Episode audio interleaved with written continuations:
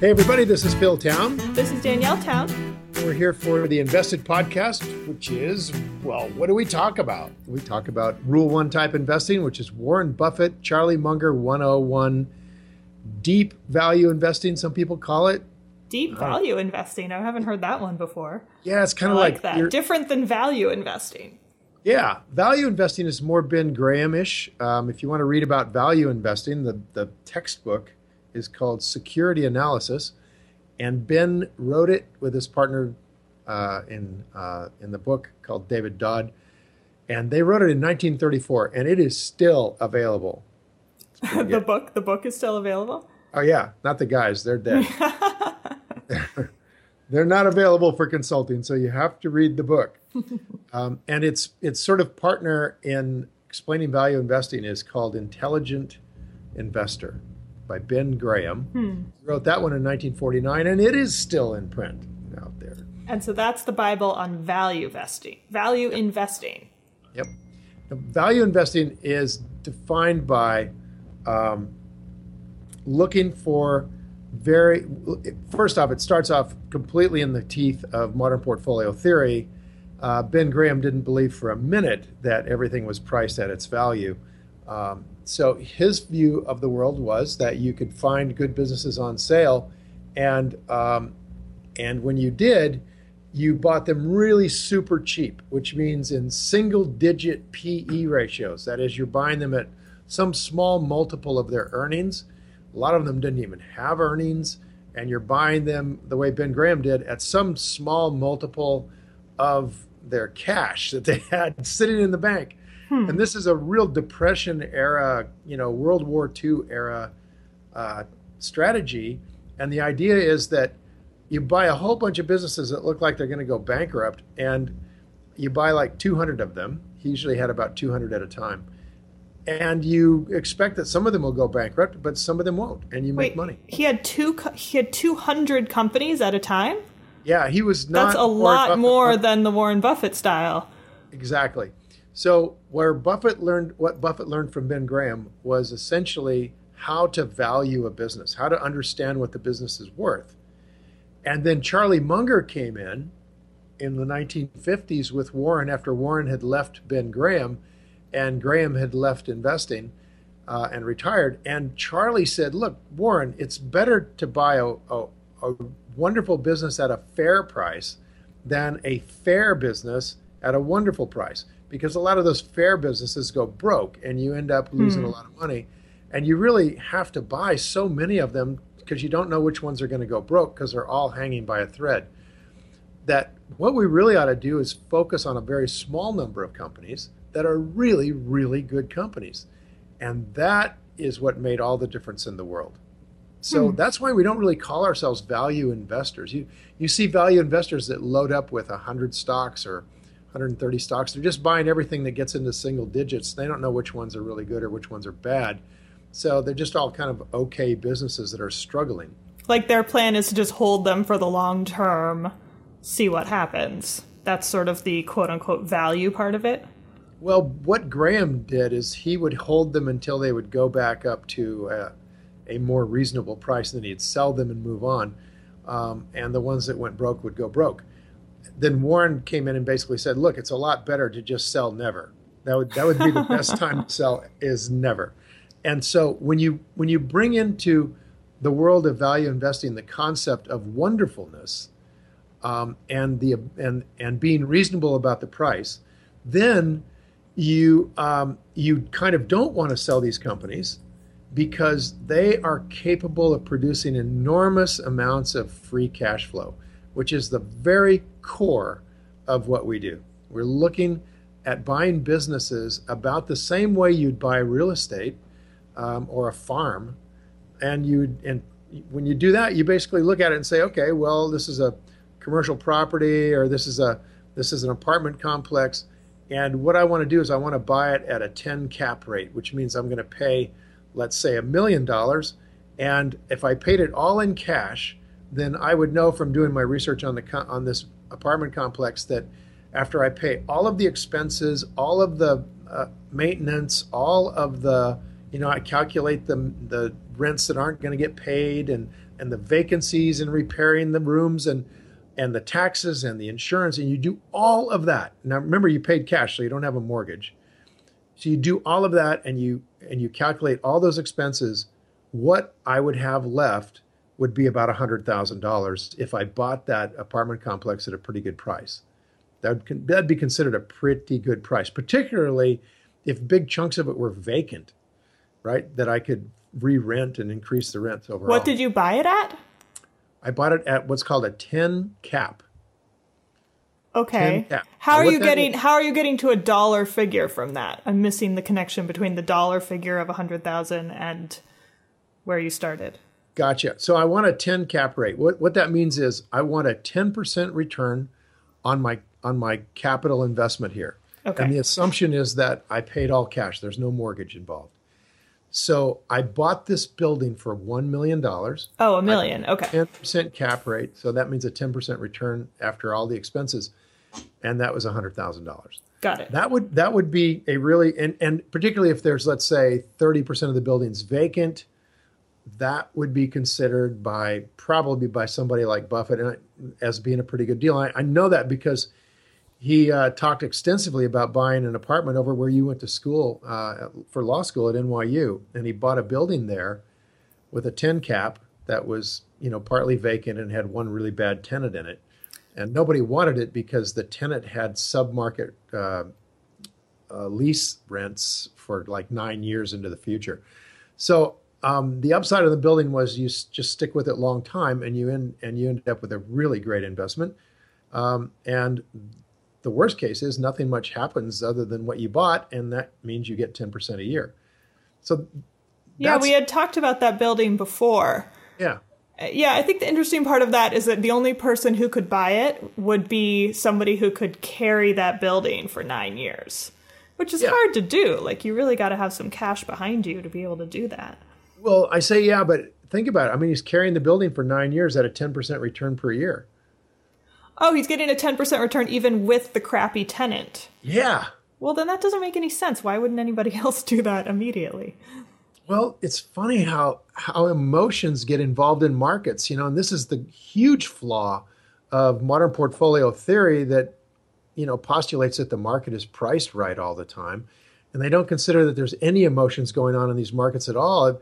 But the markets are just packed full of emotion. So here you have New York at that particular time going through um, a, a big upheaval in New York real estate that you know, and, and really New York has gone through some major real estate ups and downs.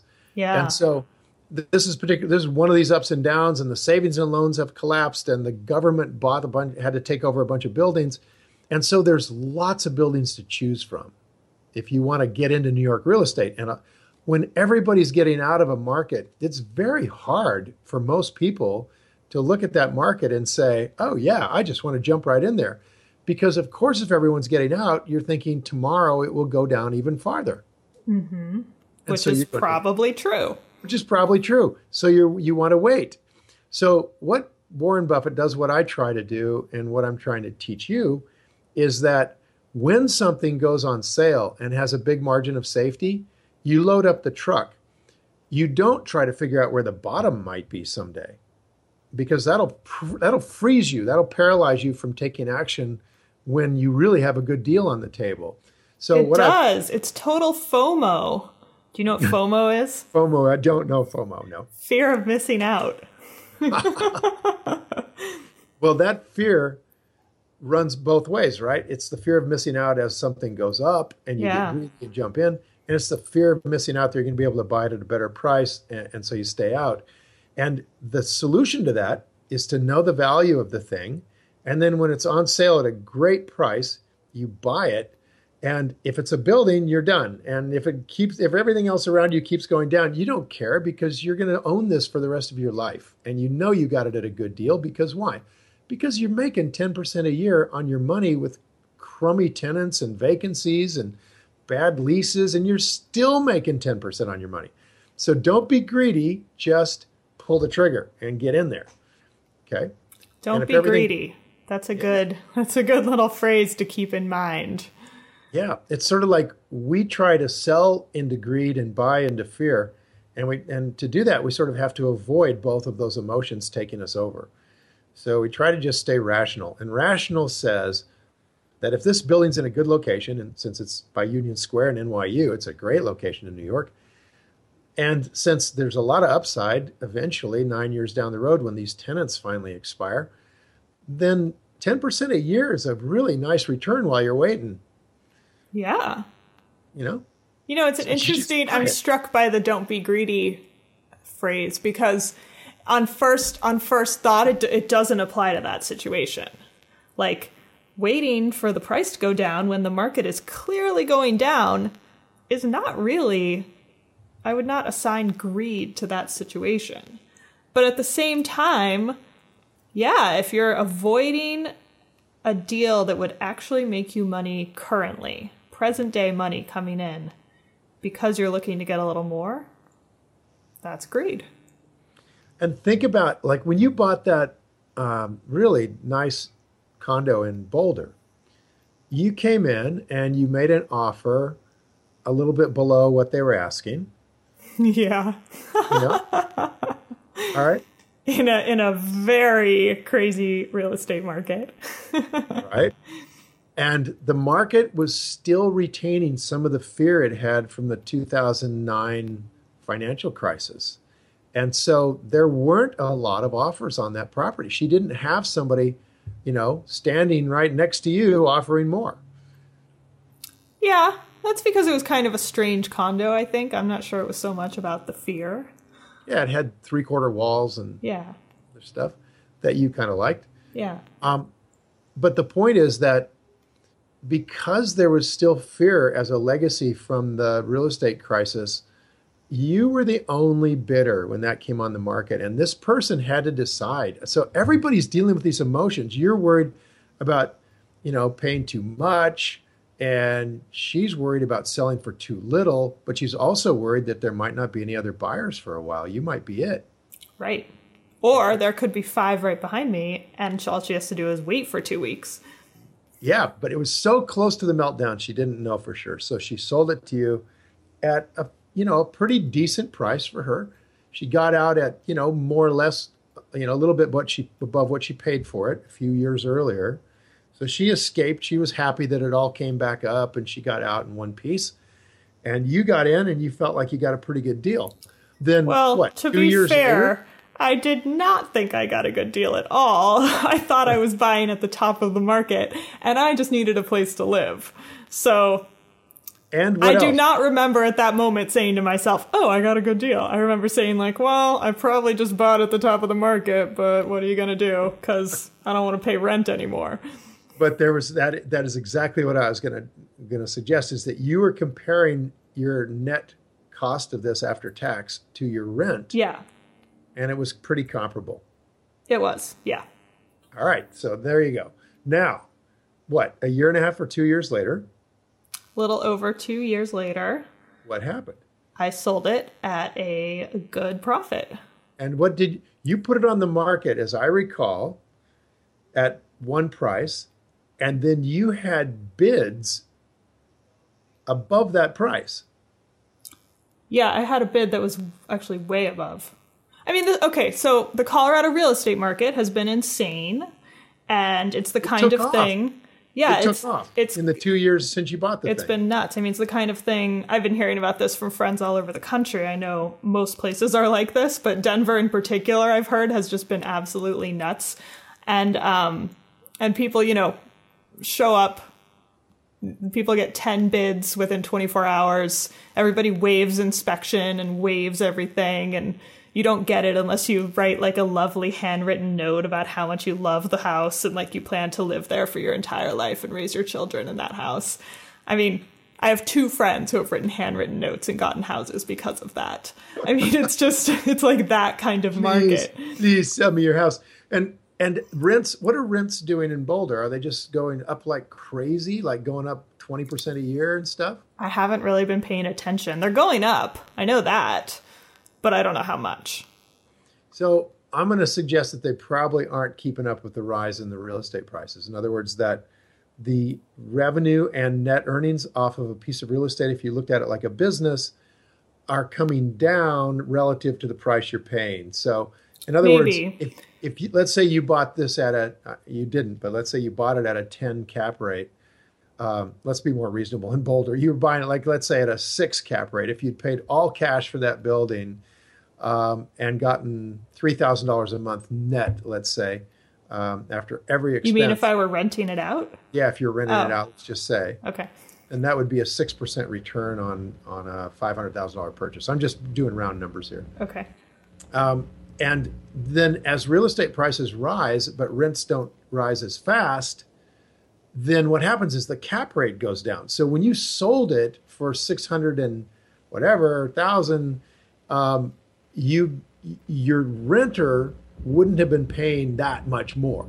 He would have maybe gone from three thousand to thirty two hundred or something like that. May, not even up, you know, ten percent would be huge. So three thousand to thirty one hundred maybe per month. And here's the thing: this person bought it at a four cap rate. So you bought it at a six, and then they paid even more relative to rent because they really wanted to get into this particular building in Boulder. So that's uh, what I'm saying is that if modern portfolio theory was true, then you wouldn't see these radical changes in the in the in sort of the PE ratios or the cap rates of real estate um, that you see in actual fact. And and what that change is about is about emotion. People start feeling like, oh my gosh, it's all going up. I got to get in. I need to write a note and convince this person that we will love their house, you know, forever and never move, and our children will be raised here. And you know, and and you you're de- that, that's a sign of like desperation. You need to buy this place before you get priced out of the market, and you just drive prices up and up and up and up. Yeah, and someday- everyone seems to think it's going to keep going up. I mean, Sure. literally, the people who bought my place looked at me at the closing and said, Why are you selling this place? It's fantastic.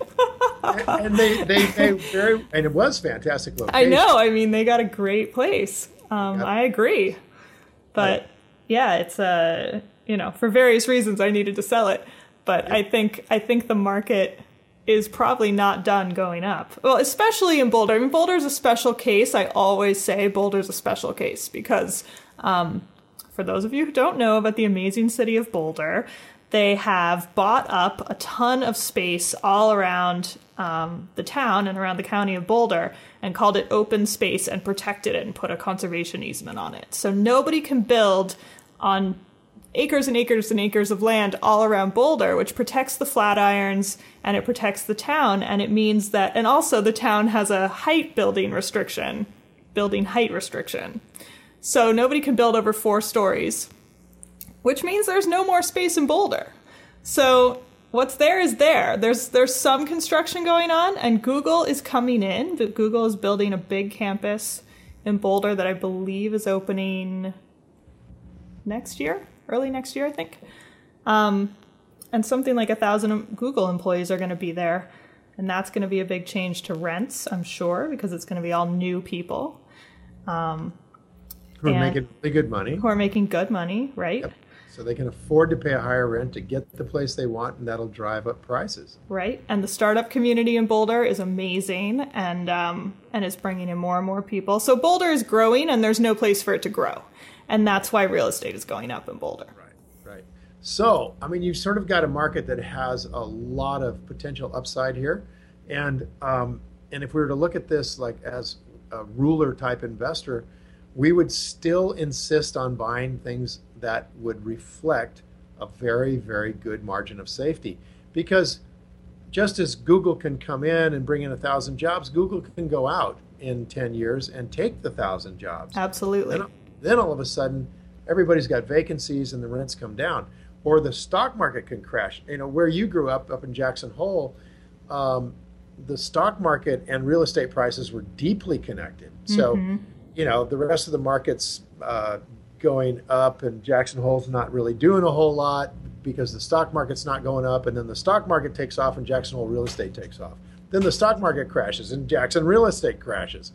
And so if you're in a market, you you know, buying products, you need to understand what your what the dynamics of that industry are, and you need to just be patient because it is definitely possible to buy things even in Boulder, even in Jackson, when the big next fluctuation comes through. And there always are fluctuations. Yeah, you just have to wait for it. Yep, just got to wait for it. Um, and so, this notion that you can kind of figure out the value of a thing, I think, is just fundamental to buying anything. So, we uh, and we follow Warren Buffett into this. The same thing that Charlie Munger does and Warren does is we pay a lot of attention to the value of the business. And then we have certain criteria in terms of the free cash flow coming off the business, which in real estate is this money coming off the building after you've paid off all the expenses. This is what you get as the owner of the building. In in uh, the stock world, that's not called rent. That's just called free cash flow. That's what's available to you um, to either accelerate the growth of the business and you can put more money into growing it, or you can just put it in your pocket if you own the whole thing. Hmm. So we want to treat stocks, which are, you know, supposedly so difficult to understand. We want to treat those things like we're buying a building. You just want to do the same way, you know? We'd, we'd like to, let's even use the same criteria. We want to buy a stock, let's say, with, uh, let's say if the, the rents are increasing in our building or something, uh, we get it at a 10 cap rate, but our rents are increasing over time. Essentially, we'd have all of our money back out of the building if we didn't have a mortgage or anything.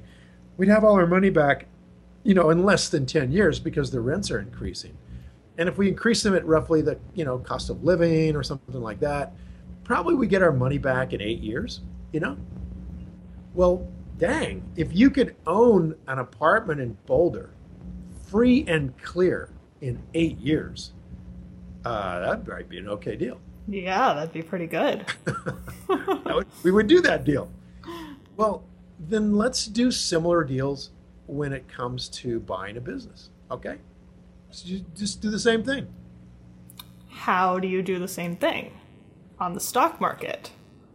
Well, the first thing is to know that you're going to not be able to buy businesses all over the place any more than you're just going to treat real estate in Moline uh, or you know or Dubuque or Milwaukee or Orlando. You're not going to treat it the same as real estate in Boulder you know real estate in Boulder.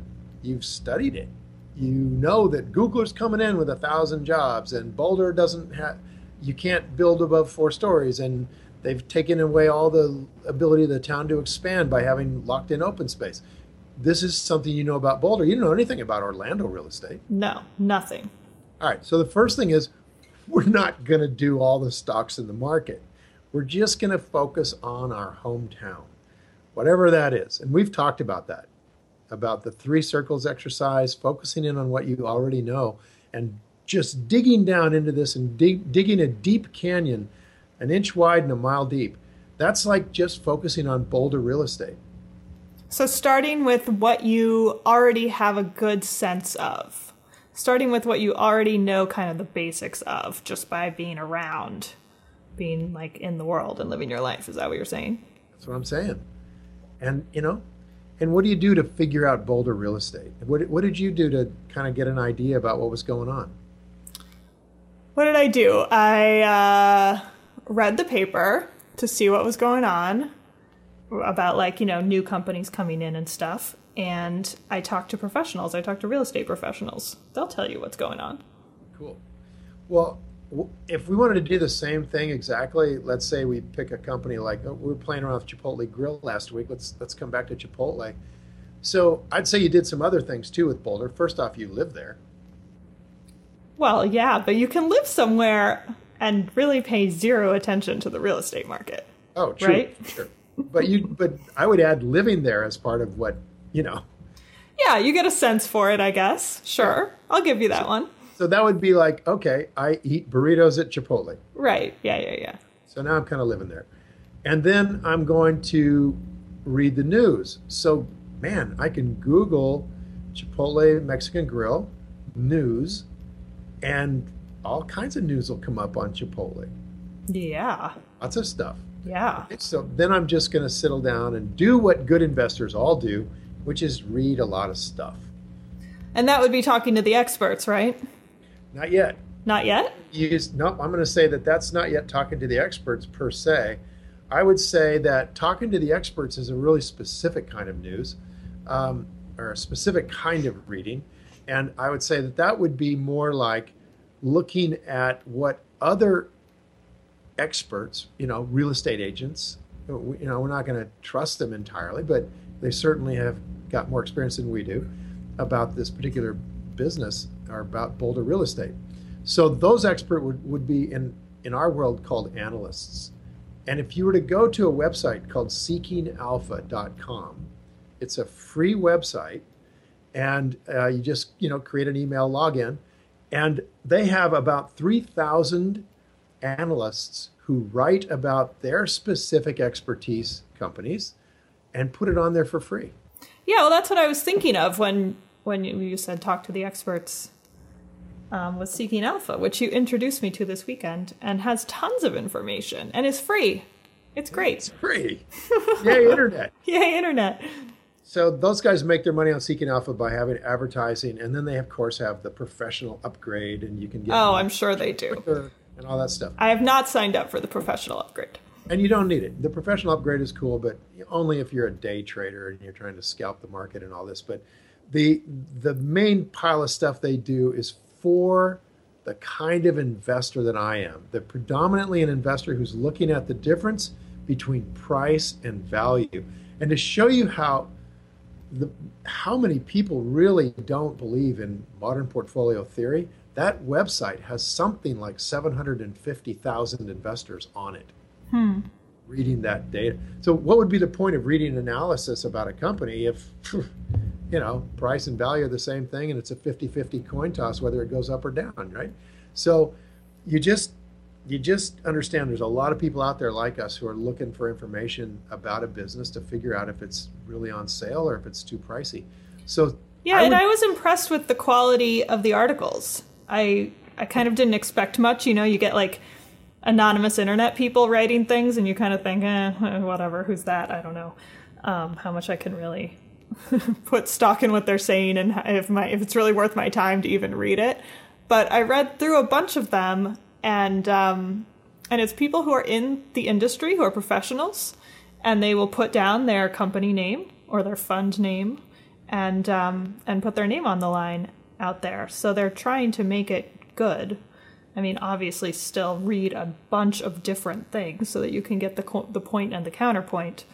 But uh, but I was impressed with the style of writing and the content.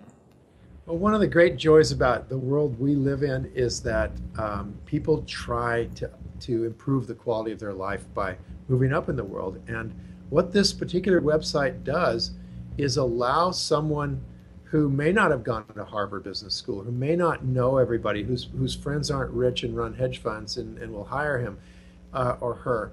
What they're doing is they're basically, a lot of these guys are either working as an analyst for a company and they're, they're basically pumping the, their portfolio, and you have to be aware of that, or they're, they're sort of doing a job interview on by putting these articles out once a month or once every couple of weeks.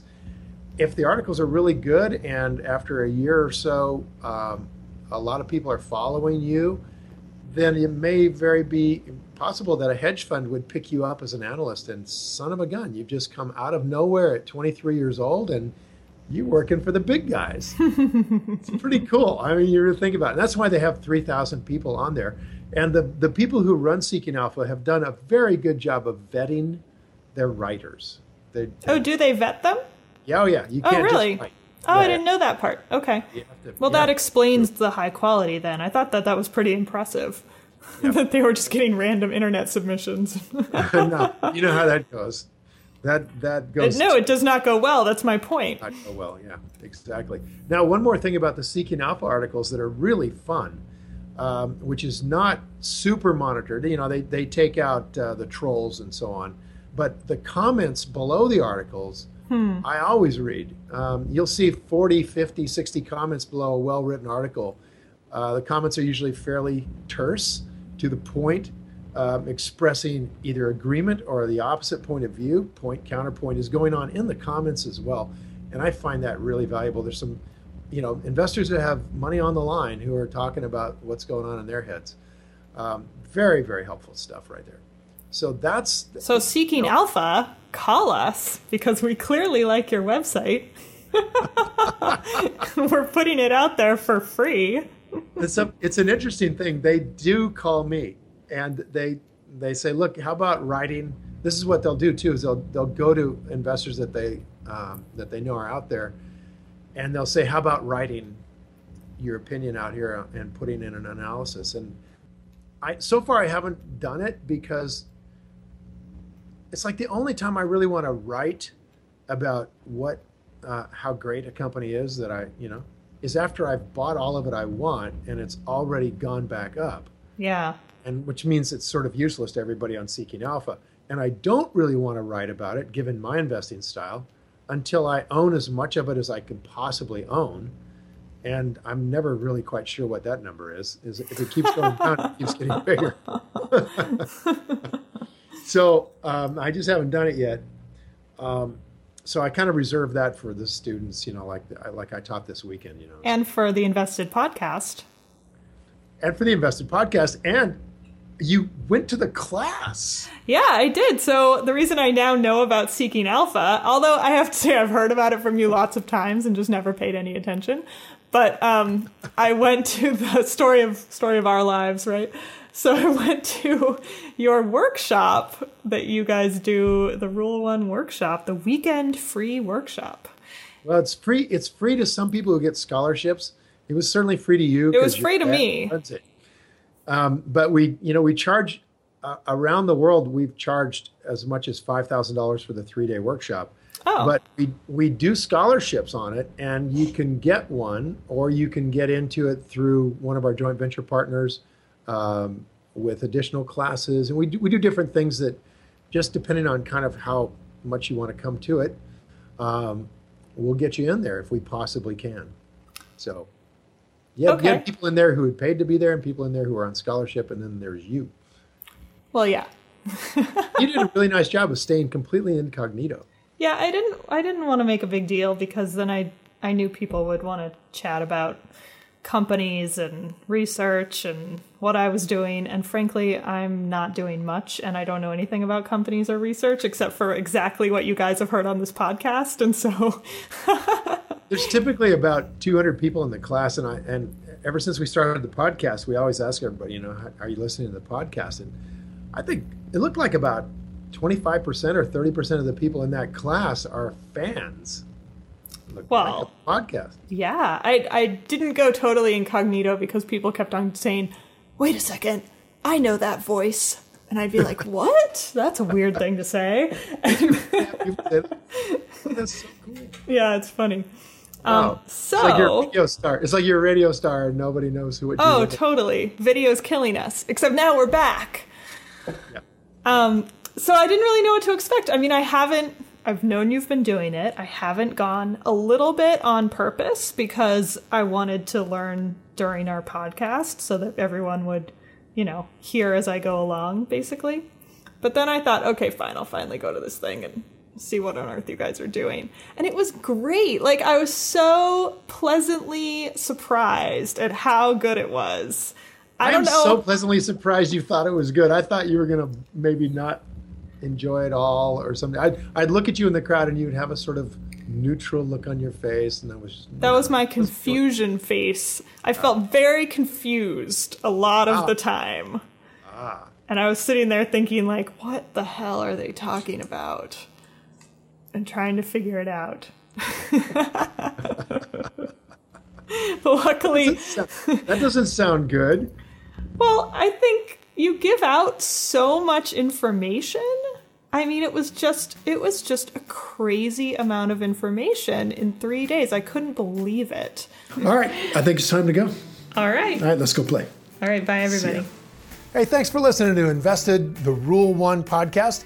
If you like this episode, you can always get our show notes and more details and links to the resources we discussed at investedpodcast.com. Also, as long as you're online, head on over to investedpodcast.com slash workshop for details on an upcoming three-day live workshop that I'm hosting All you got to do Leo, is enter the special podcast code STOCKPILE. That's S T O C K P I L E, STOCKPILE, into the application form, and you guys can attend for free. So, everything discussed on this show is either my opinion or it's Danielle's opinion, and it is not to be taken as investment advice because I am not your investment advisor, nor have I considered your personal situation as your fiduciary. This podcast is for your entertainment and education only, and I really do hope you've enjoyed it. So until next week, it's time to go play. See ya.